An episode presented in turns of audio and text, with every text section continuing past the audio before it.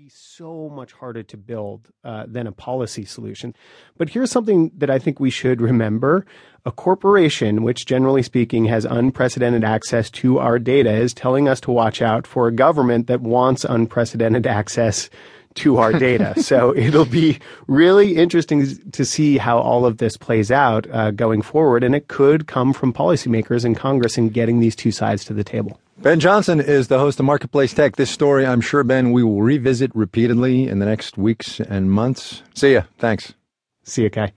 A Michigan man was charged with six counts of murder and two counts of attempted murder today after those shootings up in Kalamazoo, Michigan this weekend.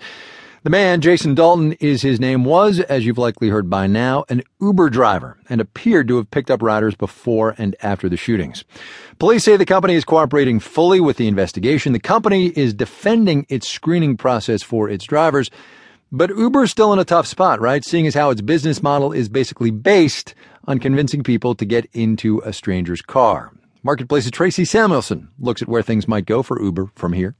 There are two words in most headlines about these shootings.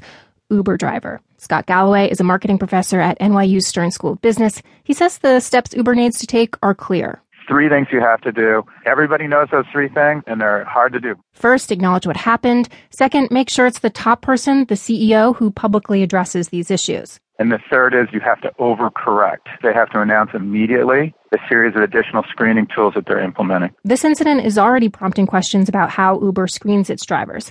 It'll also likely reignite the debate about how they're regulated, says Christopher Koopman. He's a research fellow at the Mercatus Center at George Mason University. So people will most likely look at this and say, well, if only they were treated X way or Y way by the regulators, then perhaps this wouldn't have happened. I think that's something that we'll have to see as we go forward. It also doesn't help that this is the latest in a series of issues for Uber.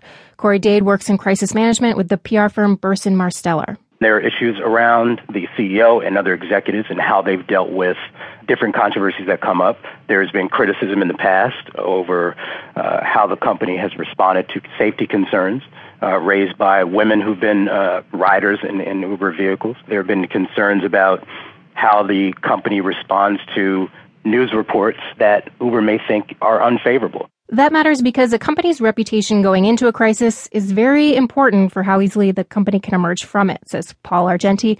He's a professor of corporate communication at Dartmouth's Tuck School of Business. Because when something bad happens, if there's anything that questions your reputation at all, you're going to get hit much harder. That's just the part of the way life is. If customers like you, if they trust you, it's much easier to weather the storm.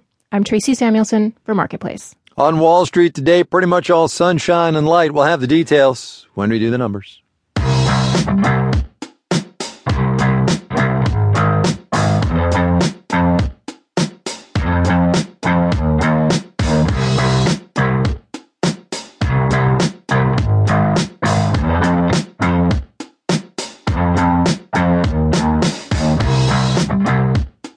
You hear a lot about the colleges that are based in and around Silicon Valley and how they're responsible for a lot of the things that have happened in high tech the past couple of decades.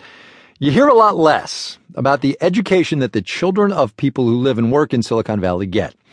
That's in part because it's really two stories. You work at Google or Facebook or almost anywhere else in high tech, you get a decent paycheck, and so you can afford to send your kids to innovative and expensive preschools.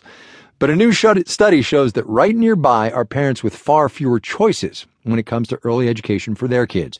From K P C C, Deepa Fernandez takes a look at the kindergarten divide. To get a sense of what it's like to be a preschooler in Silicon Valley, I took a tour of two very different communities. I started in Palo Alto, home to some of the hottest new startups that are making, well, loads of money. Homes here sell for, on average, two point five million dollars. And parents have lots of childcare choices. We're going to take three nice deep breaths all together. Like this preschool that starts the day with mindfulness. It's called the Alt School, and it dubs itself School Reimagined. There's savvy technology use, like this workout with a cool basketballer. Seven, eight, nine. Beam him in via laptop, internet, and a huge screen. Stand with your feet about shoulder width apart like this. And just like good startup culture, teacher Jen Aguilar models that it's okay to fail. Oh, goodness. And Andy, oh, wow. I made, t- I made two mistakes this morning. Is that okay?